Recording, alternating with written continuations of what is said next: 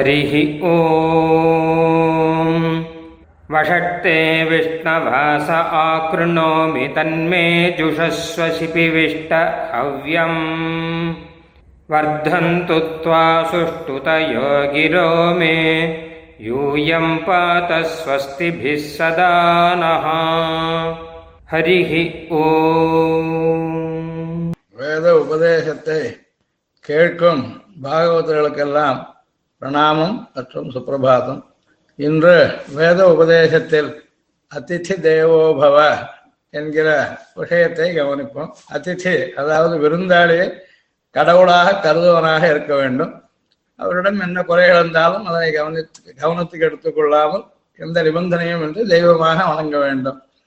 அவரிடமிருந்து பலவிதமான பலன்களை அடைகிறோம். இந்த விஷயத்தில் கட்டோபனிஷத்தில் நச்சிகேத சுபாக்கியானம் எல்லாரும் அறிந்தது. அதில் இந்த அதிதி விஷயம் விஸ்தாரமாக சொல்லப்பட்டிருக்கிறது. அதை சற்று கவனிப்போம். நச்சிகேதஸ் தந்தை செய்யும் யாகத்தினால் அவர் கொடுக்கும் பசுக்களால் அவ்வளவு பெற்றுக்கொள்வதற்கு பயனில்லை என்பதாக நினைத்து தன்னை யாருக்கு தானமாக கொடுக்க போகிறார் என்று நச்சரித்ததனால் கோபம் கொண்ட தந்தை எவனுக்கு கொடுக்கிறேன்? என்று சொன்னார். பிறகு அது அவ்வாறே நடக்கும்போது தந்தைக்கு கலக்கம் ஏற்பட்டது. தந்தையின் கலக்கத்தை ஒருவாறு விலக்கிவிட்டு நச்சிகேத சிவலோகம் சென்றான். அங்கே இவன் சென்ற சமயம் யமதர்மராஜன் அங்கு இல்லை. தேசாந்தரம் சென்றிருந்தான். அவன் திரும்புவதற்கு மூன்று நாள் ஆயிற்று. அந்த மூன்று நாட்களும் நச்சிகேதஸ் எதுவும் உண்ணாமல் அரண்மனை வாயிலேயே வாயிலேயே யமனின் வரவை எதிர்பார்த்து கொண்டு அமர்ந்திருந்தான். தர்மராஜன் திரும்பி வந்தான். வந்த பொழுது அங்கிருந்த பெரியவர்கள் யமனை நோக்கி சொன்னார்கள். வைஸ்வானரனாகிற அக்னி பகவான் தான் விருந்தாளியாகிற பிராமண வடிவத்தில் நம் மகன்களுக்கு வருகிறார். அவருக்கு சாந்தி செய்யாமல் திருப்திப்படுத்தாமல் அவரை அகத்துக்குள் புகவிட்டால் அகம் பொசுங்கிவிடும். ஆகையால் அர்க்கியம் பாத்தியம் முதலியவற்றை வந்த இந்த அதிதிக்கு சமர்ப்பிப்பதற்காக சமர்ப்பித்து அவரை சாந்தமாக்குவதற்காக ஜலத்தை கொண்டு வா என்று துவாரபாலகர்கள் சொன்னதாகவும் அவனுடைய தர்மபத்தியான சியாமலாதேவி சொன்னதாகவும் சொல்லப்படுகிறது. இப்பொழுது நச்சிகேத செமலோகம் போன போது விருந்தாளியாக வந்த பாலகன் நச்சிகேதஸ் அப்பொழுது எவனுடைய தர்மபத்னி அவனுக்கு அர்க்கிய முதலத்தை கொடுத்து உபச்சரிக்க முனைந்தார். ஆனால் அவன் அதை எதையும் ஏற்காமல் உபவாசம் இருந்தான். தர்மராஜன் திரும்பினதும் அவன் இதை அறிந்தவுடனே அதிதியை நல்ல முறையில் உபச்சரிக்காமல் போனால் அனர்த்தங்கள் சம்பவிக்கும் என்பதையும் அங்கிருந்த பெரியவர்கள் தெரிவிக்க அதன்படியே தான் அவனை உபச்சரித்தான் என்கிறது. அங்கு நம் வீட்டுக்கு வரும் விருந்தாளே ஒரு பிராமணன் சாப்பிடாமல் நம்மிடத்தில் வசித்து விட்டால் அப்பொழுது உணவு கொடுத்து உபசரிக்காமல் பட்டினி கிடக்க செய்த பாவம். நம்முடைய ஆசைகள் மனோரதங்கள் சத்சங்கம் உண்மையும் பிரியமான பேச்சு யாகம் குளம் வெட்டுதல் முதலிய தர்மங்கள் பிள்ளைகள் பசுக்கள் மற்றும் நாம் செய்திருக்கும் புண்ணியங்கள் இவை அனைத்தையும் அழித்துவிடும் என்று அறிந்து அதனால் இப்பொழுது நாம் விரும்பும் வஸ்துக்களாக இருக்கட்டும் அல்லது உண்டாகாத வஸ்துவை பற்றி ஆசை குழந்தை பிறக்க வேண்டும் நினைத்தது. அது இல்லாதது உண்டாவது. அதே உண்டாயிருக்கும் வஸ்துவையும் அடைய ஆசை ஏற்படலாம். ஏற்கனவே பிறந்திருக்கும் ஒரு பெண்ணை நாம் வருவாளாக வர வேண்டும் நினைக்கலாம். இந்த மாதிரி ஆஷா பிரதீட்சை இதெல்லாம் அங்கு சப்தங்கள் பிரயோகித்திருக்கு உபரிஷத்து நல்லவர்களின் செயற்கை செயற்கை சத்சங்கம் சங்கத்தம் சொல்கிறது சோன்றுதான் உண்மை பிரியமான பேச்சு இஷ்டாபூர்த்தம் யாகம் முதலியன இஷ்டம் குளம் வெட்டுதல் முதலிய தர்ம காரியங்கள் பூர்த்தம். இதெல்லாம் அதிதியை பட்னி கிடக்க செய்த பாவம் அழித்துவிடும். அதனால் ஒரு அரசனை பற்றி கூட நாம் மகாபாரதத்தில் பார்க்கிறோம். சத்தியலோகத்தில் கூட அதிதியை பட்னி போட்டு இருந்ததால் தான் சத்தியலோகத்திலும் மிகுந்த பசியால் பீடிக்கப்பட்டு தன் மாம்சத்தையே தின்னுவதற்காக தினமும் பூலோகத்துக்கு வந்ததாக ஒரு கதை சொல்கிறது. அதாக ஒருவனுடைய வீட்டில் அதிதியாக வந்த பிராமணன் ஒருவன் ஒன்றையும் புதிக்காமல் சாப்பிடாமல் சில ராத்திரிகள் வசித்தால் வரும் அனர்த்தங்களை அறிந்து யமன் நச்சிகேதஸை பார்த்து சொல்கிறான் நச்சிகேதஸை நீ வணங்கத்தக்கவன். பிராமணனாக இருப்பதால் வணங்கலாம். அதை தவிர என் வீட்டிற்கு அதிதியாக வந்து மூன்று இரவு ஆகாரம் எதுவும் உட்கொள்ளாமல் பட்னியாக இருந்து விட்டார் அதனால் உன் விஷயத்தில் நான் மிகுந்த அவதாரம் செய்தவனாகிறேன். ஆக நான் உன்னை வணங்குகிறேன். எனக்கு க்ஷேமம் ஏற்பட வேண்டும். அதற்காக நீ மூன்று இரவுகள் பட்னி இருந்ததால் எனக்கு மூவகையான அனிஷ்டங்கள் உண்டாகின அவற்றுக்கு பரிகாரமாக நான் இப்பொழுது மூன்று வரங்களை உனக்கு கொடுக்கிறேன். நீ பெற்றுக்கொள் என்பதாக யமன் நச்சிகேதசை நோக்கி சொன்னான். அப்பொழுது தைத்திரியத்தில் சொல்லும்போது மூன்று இரவுகள் என் வீட்டில் தங்கிய போது நீ ஒவ்வொரு இரவிலும் எதை சாப்பிட்டாய்? என்று அவன் கேட்க அப்பொழுது முதல் இரவில் மக்கள் செல்வத்தையும் இரண்டாவது இரவில் பசுக்களையும் மூன்றாவது அளவில் புண்ணிய காரியங்களையும் சாப்பிட்டதாக கூறினான் என்பதாக உள்ளது. இப்போது இந்த மூவகை அனிஷ்டங்களுக்கு பரிகாரமாக யமன் நச்சிகேதஸுக்கு மூன்று வரங்களை கொடுக்க முன்வந்தான் அப்பொழுது நச்சிகேதஸ் உபவாசம் இந்த ராத்திரிகள் மூணு அதனால் விளைந்த அனிஷ்டம் மூன்று அதுக்கு பரிகாரமாக யமன் கொடுத்த வரும் மூன்று. இது இங்கே இந்த மொத்தத்தில் தெரிகிறது. ஒரு வீட்டுக்கு அதிதியாக வந்த பிராமணன் பட்னியாக வசித்தால் தோஷங்கள் முதலே சொல்லப்பட்டதனால் நாமும் ஓரிரவு கூட நம் வீட்டுக்கு அதிதியாக வந்தவனை பட்னியாக இருக்க செய்வது தவறு என்று கிடைக்கிறது. இங்கு கவனிக்க வேண்டிய ஒரு விஷயம் யமன் யாவரையும் தன் பெயரினாலேயே நடுங்க செய்யவனாக இருந்தும் கூட தர்மங்கள் விஷயத்திலும் பிராமணர்கள் விஷயத்திலும் மிகுந்த சத்தை கொண்டுள்ளான் என்பதும் இந்த விஷயங்களில் தவறுகள் சில அறியாமல் நேர்ந்து விட்டால் கூட அவற்றை பரிகரிக்க முற்படுகிறான் என்பதையும் நாம் குறிக்கொள்ளலாம் ஆக வேண்டியதை கொடுத்து தன் பாவங்களை போக்கிக் கொண்டு பிறகு இங்கு தனக்கு க்ஷேமம் வேண்டும் என்று சொல்லும்போது நச்சிகேதஸே உனக்கு இந்த வரங்களை பெற விருப்பம் இல்லாவிடிலும் என் க்ஷேமத்திற்காக நான் தர இருக்கும் வரங்களை வேண்டுவாயாக என்று சொன்னதாக ஏற்படுகிறது. அடுத்ததான விஷயம் அக்னிஹோத்திரத்தை பற்றி வேதம் விதிக்கும் போது கூட அக்னிஹோத்திரமே ஒரு அதிதி பூஜை என்பதாக சொல்கிறது. நமக்கு தினந்தோறும் யாரும் அதிதி என்பவர் ஒருவர் வராமல் போனால் நாம் எப்படி அதிதிகளை பூஜிக்க முடியும் என்ற சந்தேகத்திற்கு சூரியன் அக்னி இருவருமே அதிதிகள் அதிதி என்ற சப்தத்துக்கு சத்தத்த கமனசீலன் அத்த சாத்தத்தை கமன என்கிற தாத்துவினால் உண்டாகிறது. சதா சஞ்சரிக்கிறவன் சூரியன். அக்னி தன் தேஜஸை சூரியனில் பகலில் சேர்க்கிறான். சூரிய தேஜஸை தான் இரவில் கொண்டு பிரகாசிக்கிறான் என்று சொல்லி அக்னிஹோத்தத்தில் பிரதிதினமும் காலையிலும் மாலையிலும் இரண்டாவதுகள் அக்னிக்கும் சூரியனுக்கும் செய்ய வேண்டியது என்பதாக ஸ்ருதி விதிக்கிறது. அங்கும் இந்த அதிதிகளின் பெருமையை எடுத்து காட்டுகிறது. அங்கு இவர் இருவரையும் சேர்த்தே நாம் பூஜிக்க வேண்டும். இருவேளையிலும் அக்னி சூரியன் இருவருக்கும் ஹோமம் செய்ய வேண்டியது என்று சொல்லும்போது ஒரே சமயத்தில் ஒரு வீட்டில் இருவர் விருந்தாளிகள் வந்தார். இருவரையும் சமமாக பூஜிக்க வேண்டும். ஒருவரை விட்டு மற்றொருவரை கௌரவித்தால் இருவரின் கோபத்துக்கும் ஆளாவன் என்கிறது. அதில் ஒருவர் கோபித்துக் கொண்டு சென்று விட்டால் அவருக்கு இவன் உபச்சரிப்பது வெற்று வீட்டில் உணவளிப்பது போலாகும். நாளைக்கு நாம் அந்த திசையில் இருந்தால் என்ன என்று அடுத்தவரும் கோபிப்பார் என்கிறது ஸ்ருதி. ஆக நாம் அன்றாடம் செய்ய வேண்டிய அக்னிஹோத்திரத்தை கூட விதிக்கும் போது அக்னியும் சூரியனும் அதிதிகளாக காலை மாலை இரு வேளைகளிலும் சேர்ந்தே சமமாக பூஜிக்கத்தக்கவர் என்பதாக கூறுகிறது. அதிலும் இரு வகையில் இந்த ஹோமத்தை செய்யலாம் என்கிறது. உதயத்துக்கு பிறகும் அல்லது உதயத்துக்கு முன்பும் உஜித ஹோமம் அனுஜித ஹோமம் இரண்டை பற்றியும் சொல்கிறது. அதில் விகல்பத்தையும் சொல்கிறது.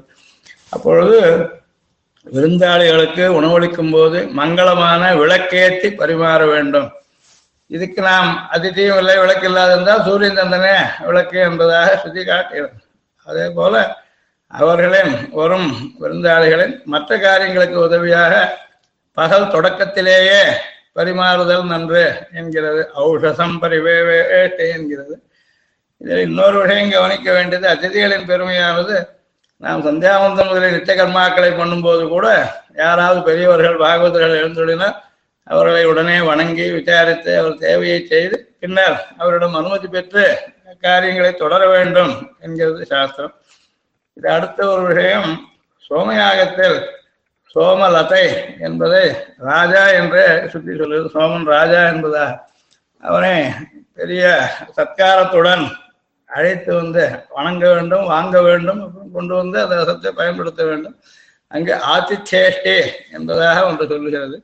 இந்த சோமராஜாவை ரெட்டமாட்டு வண்டியில் கொண்டு வர வேண்டியது. அப்புறம் அதை கிரயம் கொடுத்து வாங்கி யாகத்தில் பயன்படுத்துவது. அந்த இடத்தில் அதிதியாக ஆதித்யேஷ்டி என்பது ஆதித்யம் செய்வது. அதில் ஐந்து ஹோமங்கள் சொல்லப்படுகின்றன. ஐந்தும் பகவான் அதிதி ஸ்வரூபன் எல்லா இடத்தும் விஷ்ணவேத்வா விஷ்ணவேத்வா என்ற ஐந்து மந்தங்களிலும் சுத்தி சொல்கிறது. ஆக அங்கு வியாக்கியாக பாஷிக்காரர்கள் கூட சாயநாதிகள் கூட இங்கே ஒரே முக்கியமான தெய்வத்தை விஷ்ணுதான் அவன்தான் சோமஸ்வரூபனாக இருக்கிறான்.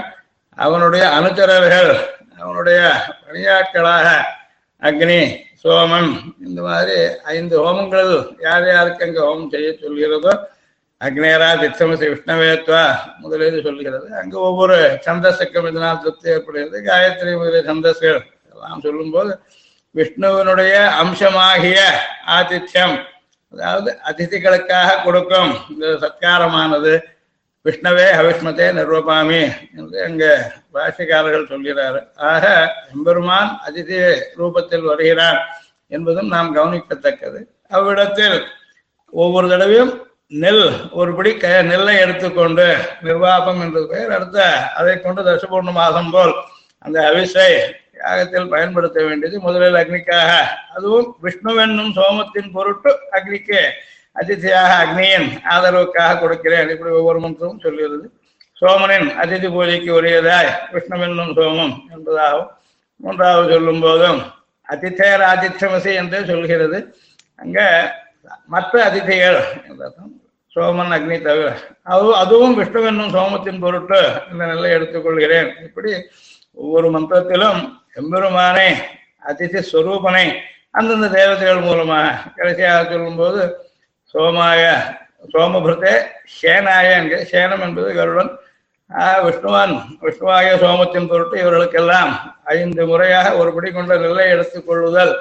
சோமத்தை பின்பற்றி அக்னி முதலானோர்க்கும் அதிதி பூஜைக்கு உரியராயினமை எம்பெருமானின் அனுச்சரர்கள் என்பதால் என்பதால் சொல்கிறது. அங்கே வண்டியை வண்டியில் எடுத்து வரும்போது சோமத்தை வண்டியில் பூட்டியுள்ள இரண்டு எருதுகளையும் ஒரே சமயத்தில் அவிழ்த்து விடக்கூடாது. இரண்டையும் அவிழ்க்காமல் போனால் தானா எங்கோ போய்கொண்டிருப்பவனுக்கு நாம் ஆதித்தம் செய்வதாக ஆகும். அவன் கவனிக்காமல் போவன். இரண்டையும் அவிழ்த்து விட்டால் அவன் காரியத்தை நாம் கெடுத்ததாக எதுவும் கெட்டு போய்விடும். ஆக ஒரு எருதை அவிழ்த்து இன்னொன்றை அதிலே பூட்டியிருக்கும் சமயத்தில் அப்பொழுது பிரார்த்தித்து ஆதித்தம் செய்தல். அதுக்கப்புறம் உள்ள சில காரியங்கள் வந்து செய்த பிறகு அடுத்த இருதயம் எருதையும் அறு அவிழ்த்து அப்புறம் அந்த சோமத்தின் மற்ற ஹோமம் முதலிய காரியங்கள் செய்ய சொல்கிறது. எங்கும் கூட இந்த சத்காரம் மிக அவசியமானது. அதிதியாகிறவர்கள் அதிருப்திப்படக்கூடாது என்பதையும் அவர்களுக்கு கௌரவம் எவ்வாறு செய்வது என்பதையும் கூட ஸ்ருதி விஸ்தாரமாக எடுத்து காட்டுகிறது. எது கோ விமுச்சா திச்சங்கின் நீயார் என்ற இடத்தில் இதை காட்டுகிறது. முதல் காண்டத்திலேயே அகிலாதித்யம்சி என்கிற மந்திரங்கள் வந்துள்ளன. அந்த சமயத்தில் பத்னி கூட இருந்து அவளுக்கு இதில் நெல்லில் அதிகாரம் இருக்கு என்பதால் அவளும் கூட சேர்ந்து அப்பொழுது தம்பதிகளாக எம்பெருமான் அதித்தி ரூபத்தில் வந்திருப்பதாக பூஜிக்கத்தக்கது என்பது சோமம் வந்திருப்பதால் அதித்திக்கு போல் அதற்கு பூஜை செய்ய வேண்டும்.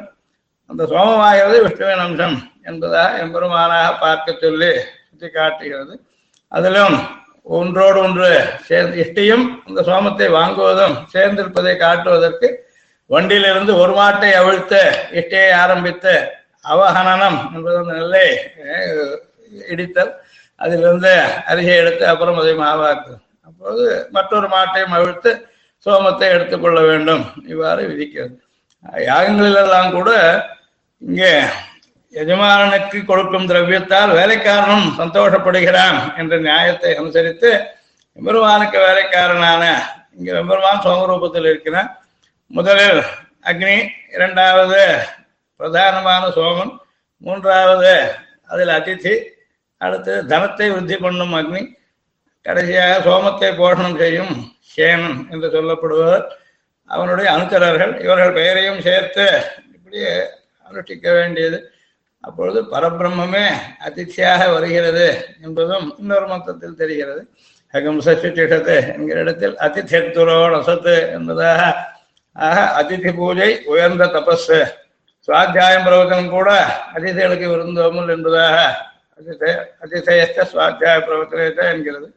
ஆக நாம் தினமும் திருவாராதனம் வைசுதேவ பஞ்சமாயுதங்களுக்கு பிறகு ஒரு கோதோகன காலம் ஒரு பசுமாட்டின் பால் கறக்கும் அளவு நேரம் அத்தனை வரை யாராவது அதிதிகள் வருகிறார்களா என எதிர்பார்த்து பின்னரே போஜனம் அதாவது உணவு உட்கொள்ளல் செய்ய வேண்டும் என்பதாக சாஸ்திரம் சொல்கிறது.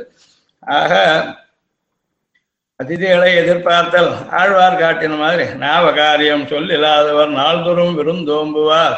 தேவகாரியம் செய்து வேதம் பயின்றுவாள் திருக்கோட்டியூர் என்றும் காசின்வாய் கரம் விற்கிலும் கரவாது மாத்திலிசோரிட்டு தேசவார்த்தை படைக்கும் வன்கையினார்கள் வாழ் திருக்கோட்டியூர் என்றெல்லாம் பெரியாழ்வார் கொண்டாடியபடி நாமும் எம்பெருமான் தானே அதிதியாக வருவதால் விருந்தோம்பலை அக்கறை பக்திகளுடன் செய்து விருந்தாளிகளை திருப்திப்படுத்தி உணவருந்து வழிக்கு கட்டுச்சோறும் கொண்டு செல்லும்படி நாம் வந்தவர்களை நன்கு பேணி பயனடைவோம். ஹரிஹி ஓம். பிரம்ம பிரபாதிஷ்ம தன்னோ மாகாசீத். ஓம். சாந்தி சாந்தி சாந்தி ஹரிஹி ஓம். நாங்கள் வேதத்தை ஓதுகிறோம். வேதம் எங்களை கைவிடாமல் காப்பாற்றட்டும். ஸ்ரீமதே ராமானுஜாய நமः